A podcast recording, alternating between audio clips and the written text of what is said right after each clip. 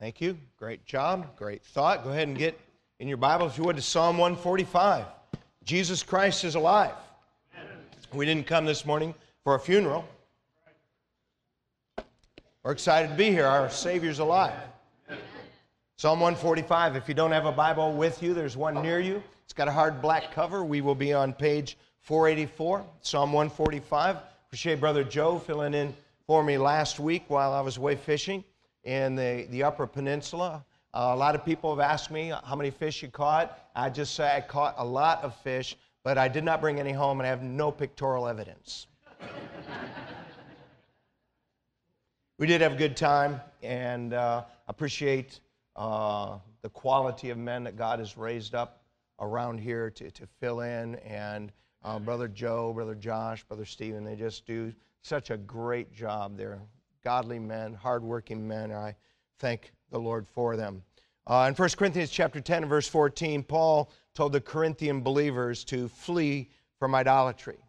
What that simply means is that if you're here this morning and you know Jesus is Savior, you have been commanded to flee from idolatry. That means there should not be anything or anyone in your life that you are more devoted to, reverence, or worship more than God, our Creator, the God of the Bible. Uh, two weeks ago, uh, as we're working through a 21 message series on Learn of Him to Flee from Idolatry, we talked about the fact that our Creator is merciful. God is merciful. To be merciful, uh, biblically speaking, is more than being kind and compassionate and nice. To be biblically merciful means that we do not give someone the negative justice they deserve.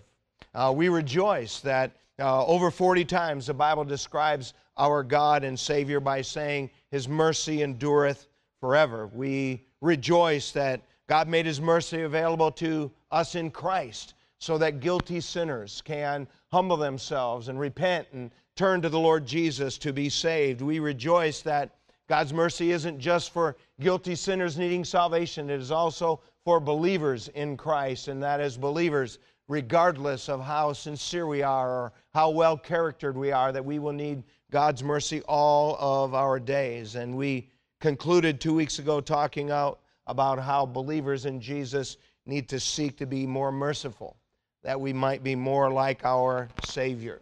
We live in a world that's angry, we live in a world that's divided, and followers of Jesus need to be more merciful to keep the temperature of the rhetoric down.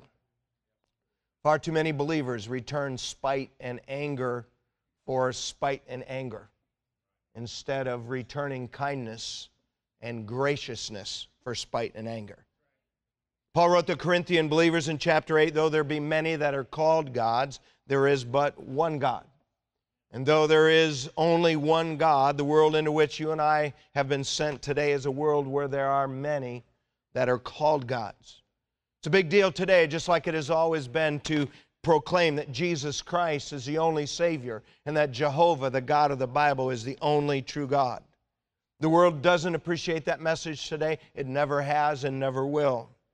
But despite all the confusion and multiplicity of gods in our world, our Creator has always had faithful witnesses. I want to be among them. Uh, listen, most of the world and most of history is filled with people who did not want to investigate who the God of the Bible is and that they were content with the God they were presented by their family and the God presented to them by their culture, whereas I want to know the God of the Bible, how He has revealed Himself to man. The complexity of creation bears witness to a creator. But if we want to know what that creator is like, we must look in the Bible. Unfortunately, so many people, instead of looking into the Bible to find out who our Creator has revealed Himself to be, they create a Jesus of their own liking. And I hope by this point you've come to recognize that that's idolatry. Jesus is not who we say he is, Jesus is who he is. And so, because so many people have beings they claim to be God, and because of man's natural tendency to make a God in his own image, I want us to spend a few months together of Sunday mornings so we can see who God revealed himself to be, so we can learn of him, so we can flee from idolatry.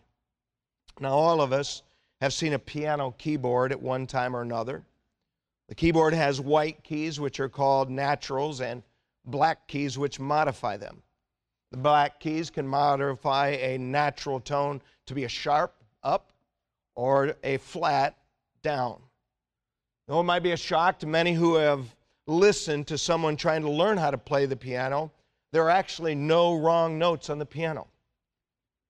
There are people that play good notes in the wrong order or good notes at the wrong time. but in contrast to a piano keyboard where there are no wrong notes, our Creator has defined some things as being right and other things as being wrong. And though people are and always will be free to do and choose what they want to do, our Creator defines doing what He defined as right as being righteous. If you're able to stand this morning, if you would stand, please, and honor the Word of God. The title of my thought this morning is God is righteous. God is righteous. Psalm 145. We begin this morning together in verse 17 says, The Lord is righteous in all his ways and holy in all his works. By the way, remember in your Bible, when all those letters of Lord are capitalized, that is the personal name of God, uh, Jehovah. Uh, the Lord is righteous in all his ways and holy in all his works. The Lord is nigh unto all them that call upon him, to all that call upon him in truth. He will fulfill the desire of them that fear him. He also will hear their cry and will save them. The Lord preserveth all them that love him, but all the wicked will he destroy. My mouth shall speak the praise of the Lord. Let all flesh bless his holy name forever and ever. Thank you. might be seated. The best known attribute of God in America today is the fact that God is love. We have talked about that. One of the least talked about attributes of God in churches is the fact that God is just. We've talked about that. One of the most talked about attributes of God in churches is the fact that God is merciful.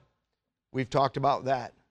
The most emphasized attribute of God in the scripture is the fact that God is holy. We've talked about that. And a close relative of God being holy is the fact that God is righteous. In fact, we just read in verse 17 the Lord is righteous in all his ways and holy in all his works.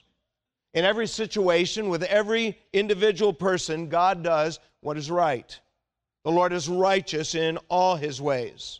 The Lord not only always does what is right because he is righteous, uh, he also is holy in all of his works. There's no spot or taint of sin in anything that God does. He's holy in all of his works because God is holy, just like he is righteous in all of his ways because God is righteous.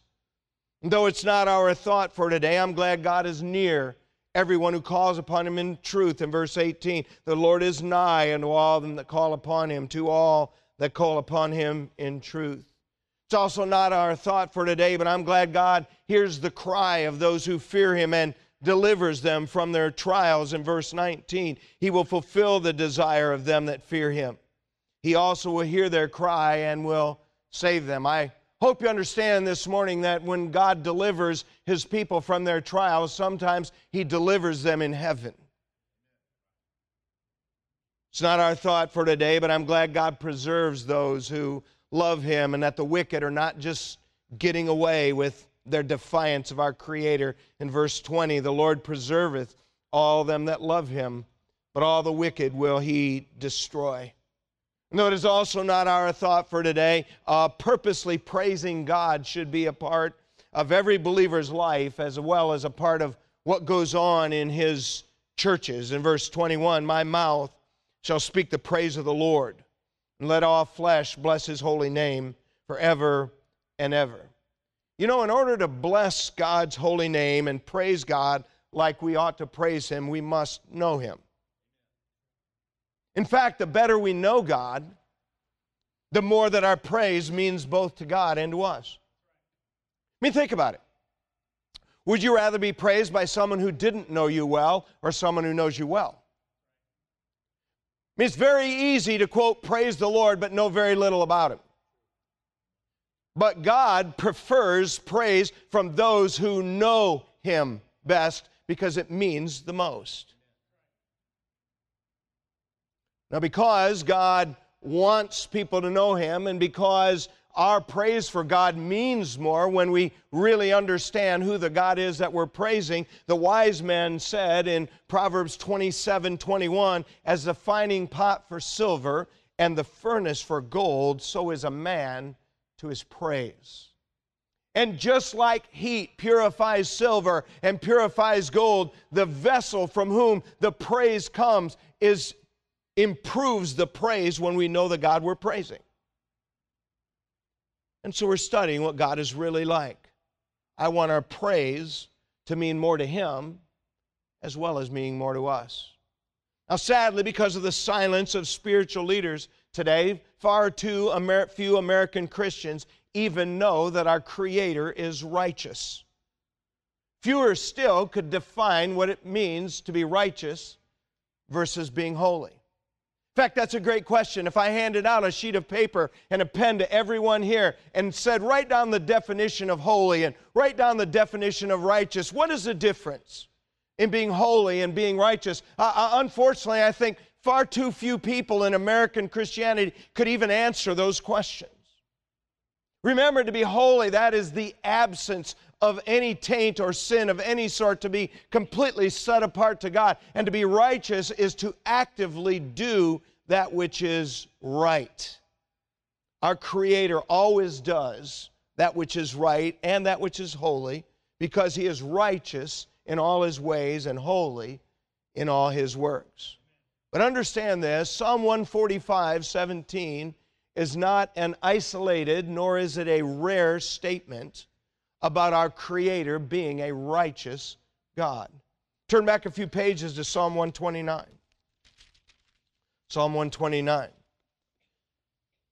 Notice what it says in Psalm 129 and verse 4 it says, The Lord is righteous. He hath cut asunder the cords of the wicked. The Lord is righteous. Turn back a few more pages to Psalm 11. Psalm 11.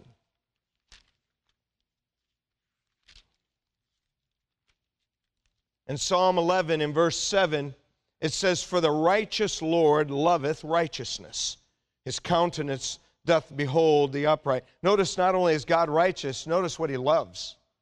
He loves righteousness. Because God is righteous, he loves righteousness. By the way, log that in your mind. That's going to come back in to play uh, in, a, in a few moments. Turn back one more time to Psalm 7. Notice in Psalm 7 in verse 9, it says, Oh, let the wickedness of the wicked come to an end, but establish the just. For the righteous God trieth the hearts and the reins. That means God knows your heart and God knows your motives. That's what your reins are. It's why you do what you do. The righteous God is going to be the judge of not only what we do, but what's in our heart and why we do what we do. You see, to be righteous is to perfectly and completely do what our Creator defines as being right. And God is a righteous God. And the better we know God, the better and more heartfelt our praise for Him can be, be both to Him and to us. By the way, understand this the highest form of praise is not what we say or sing when we assemble together. We ought to have praise for God when we assemble together. The highest form of praise is who or what we imitate. In every single case, you and I imitate the people and the qualities in those people that we admire most. And the highest form of praise for God is to see a quality in Him and admire that quality so much that we say, you know what? God is holy, I want to be holy. God is love, I want to love. God is just, I want to be just. God is merciful, I want to be merciful. God is righteous, I want to be righteous. And that's the highest form of praise. Because holiness is the absence of any taint or sin, and to be completely set apart to God, there are things in the Bible that are holy. There is holy oil, there is a holy place, there is holy furniture. But because righteousness is the active doing of right. There are no things that are righteous. Only people can be righteous. Uh, there is no righteous oil. There is no righteous place. There is no righteous furniture. Righteousness is something that only people can be rather than things. And God is both holy and righteous. Because God is righteous, Paul describes his judgment in Romans 2 5 as being righteous judgment. Because God is righteous, everything he does and everything he always will do will always be right, even if you and I don't see it at the moment. This morning, I hope that you will not only know that God, our Creator, is righteous, but I also hope that you will embrace the fact that God is a righteous God. Many consider Charles Haddon Spurgeon to be the greatest preacher of the 18th, 19th century. Uh, his sermons are uh, and his books are still widely read today. His biography is in our bookstore. A couple of books uh, that he's written, like lectures to my student students, so it's in our bookstore as well. Uh, very, very famous, uh, renowned preacher in, in history. Uh, at one time, P.T. Barnum, who was famous for starting the Barnum and Bailey Circus, he invited Charles Haddon Spurgeon to leave London and to come to America to speak in his tent. Uh, Barnum, P.T. Barnum, he made every concession possible to try to get Charles Haddon Spurgeon to come and speak in his tent. He offered to provide singers and musicians that Spurgeon wanted, or he could bring his own. He offered to provide any equipment or manpower Spurgeon desired. He offered to allow Spurgeon to speak as long or as short as he wanted. And by the way, that's a dangerous thing with a Baptist preacher. The only concession, the only thing that P.T. Barnum asked was he that P.T. Barnum would get all the gate take and that they would pay Charles Haddon Spurgeon $1,000 for each message. By the way, if you put that into today's terms, uh, that's $36,400 a message. Uh, most of American Christianity today would say, wow, what a wonderful opportunity to reach people and support my family. Charles Spurgeon wrote a letter back to Mr. Barnum, and it said this Dear Mr. Barnum, thank you for your kind invitation to lecture in your circus tents in America. You will find my Acts answer in Acts 13:10. Very sincerely yours, Charles H. Spurgeon. Here's what Acts 13:10 says. O full of all subtlety and all mischief, thou child of the devil, thou enemy of all righteousness, wilt thou not cease to pervert the right ways of the Lord? But by the way, if you get the idea that biblical Christians from previous generations understood the real dangers and warnings in the Bible about this world, and you understand that they valued righteousness much more highly than righteousness is valued today, then you begin to understand what our forefathers and foremothers were like. And they were like that because God is righteous. God was righteous then, God is righteous now, God will be righteous until eternity future because God is righteous. And what I'd like to do this morning uh, is just take a few moments and make some observations and applications of the fact that God is righteous. Please first go in your Bible to Hebrews chapter 1. Hebrews chapter 1.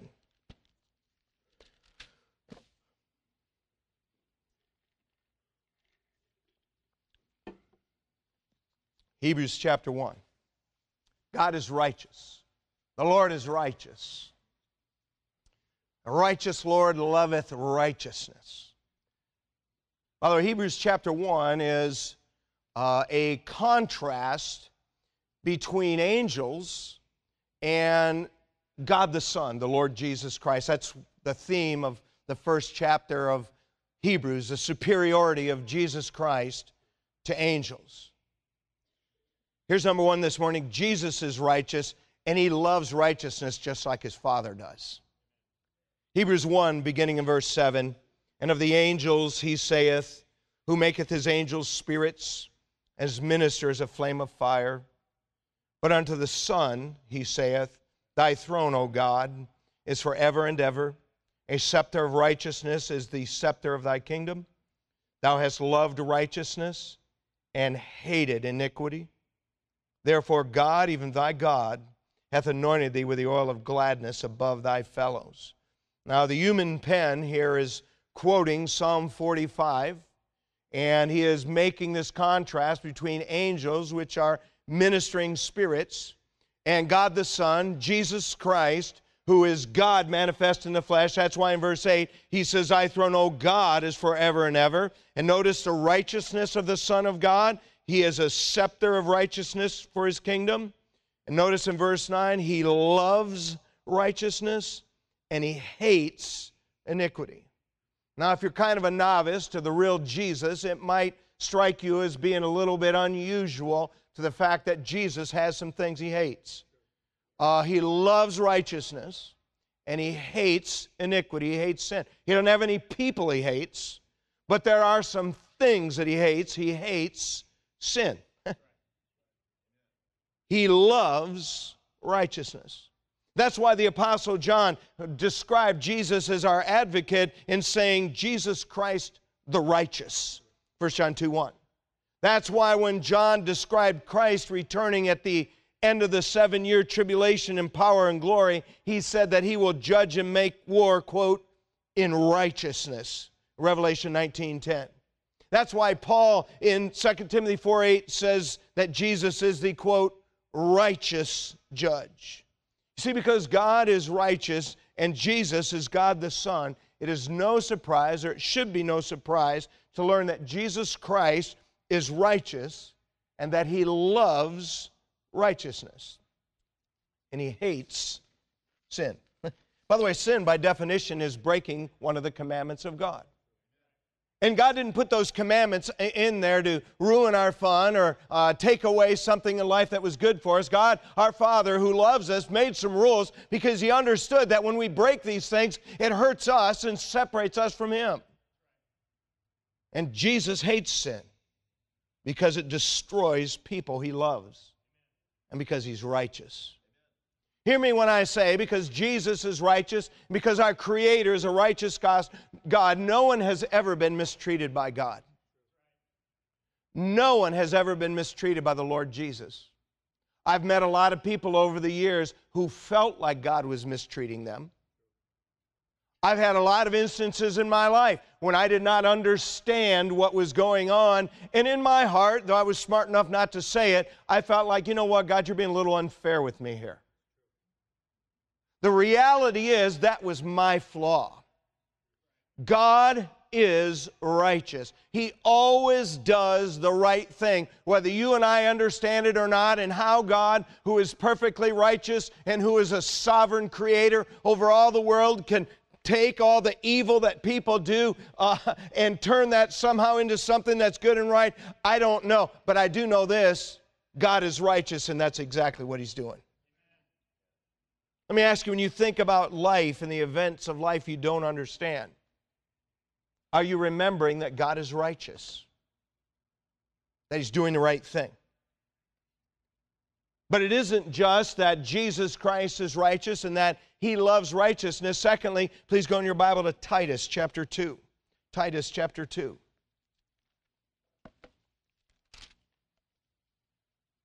God is righteous. Jesus is righteous. He will reign with a scepter of righteousness. He loves righteousness. He hates iniquity. Notice, secondly, number two, God is looking for his people to live righteous lives. God is looking for his people to live righteous lives. If you pay any attention to what's going on in American Christianity today, one of the things that's going on that is unhealthy is a misdefinition of grace and how grace should apply to us as Christian people. We were saved by grace. We are kept by grace. Anything we have that's good in life uh, is from God's grace. God is gracious.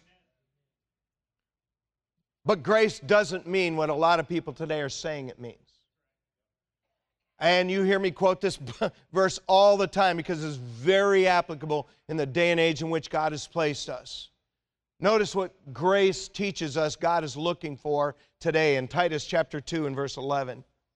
says, For the grace of God that bringeth salvation hath appeared to all men.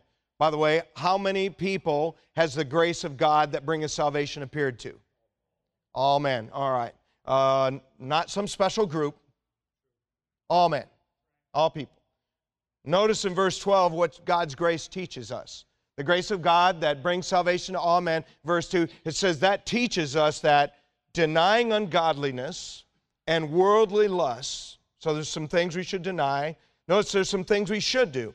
Uh, the grace of God teaches us that we should live soberly, righteously, and godly in this present world. We are supposed to live a sober life. By the way, that means some of you need to throw the alcohol out of your house. I'll just say amen to myself. Amen. Righteously, the doing of right as God defines right. Godly, that means to be like God. And that's the way we're supposed to live now. We should be living a righteous life. The grace of God that saved us teaches us we should be living a righteous life. By the way, I think it's very easy for many of us when we talk about living a righteous life to find a couple of areas of life where we're strong and then define that as living a righteous life, and then a couple of areas of life where some others are weak and say, well, they're unrighteous. I want you to understand this morning living a righteous life is not a narrow thing. It is more than some list of five or seven things. I go to church, I read my Bible, I, I pray, I pass out gospel tracts, I tithe. Listen, wonderful thing. Great. Those are righteous things. But understand, that is not the extent of what it means to live a righteous life. We won't turn there, but in Proverbs 10 11, it says, The mouth of a righteous man is a well of life. That means if you and I are living a righteous life, our mouth should be a well of life. Our mouth should not be filled with gossip. It should not be filled with criticism. It should not be filled with negativity. It should not be filled with everything that brings death and pain to people. We're supposed to bring life by the way we talk to one another. L- let me ask you if you're living a righteous life, then a part of that is your mouth. Is your mouth the well of life? Listen, everybody has a reason that makes sense to them for being a critic and for being someone who's negative and for being someone who tears down everything and everybody. But that's not righteous. And the grace of God that brings salvation to every man teaches us we should live a righteous life. But it's not just that it affects the areas in which we're strong and areas we talk about a lot and it affects our mouth. Uh, Proverbs 13 5 says, A righteous man hateth lying. You know, we kind of live in a world that is sort of okay with situational lying. In other words, I have integrity until it's going to cost me money. I have integrity until, well, if I'm honest, they're going to be mad at me. I have integrity until it's hard to say the truth. Hey, listen, part of being righteous is not just that our mouth is a well of life, it's also that our mouth is filled with truth. Hey, listen, uh, I'm not the only one here that sometimes finds that, wow, you know what, if I'm honest about this, this is going to be difficult. In reality, a part of righteousness is to hate lying and to speak honestly. Do you know lack of integrity destroys every relationship? If you have very little integrity, mark it down, you will have very little or any healthy relationships. Integrity, transparency, honesty, the, the, those are essential to a healthy relationship. I'm not implying that you or I ought to ever say everything that goes through our mind because there's some crazy birds that fly in there. But I am saying this if we don't have any honesty and we don't have any transparency, we will never have healthy relationships, and it's part of righteousness. And sadly, far too many American churches have lost sight of the value and importance of righteousness in life, and that's why they're silent about it. Listen, uh, I, I read and hear stories of churches, so called, having meetings in bars. Uh, reports of churches where their pastor stands up and cracks open a beer behind the pulpit to make a point, or serves wine in the foyer, or has uh, tailgate parties with alcohol in the parking lot. There, there's something wrong with that.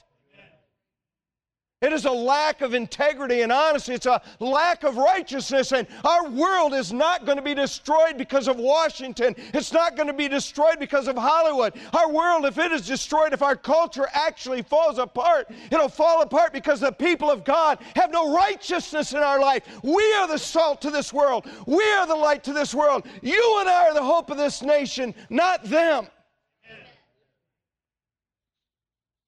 One of my favorite TV shows is a show called Alone. If you're not familiar with it, they take 13 contestants and uh, they put them in a very remote northern location with any 10 items they want four or five weeks before winter. And the only contact they are allowed to have, humanly speaking, is a medical team goes in and checks on them uh, one time a week.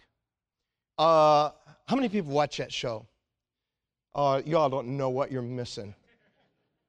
I, I'm just telling you, man, this thing is top notch.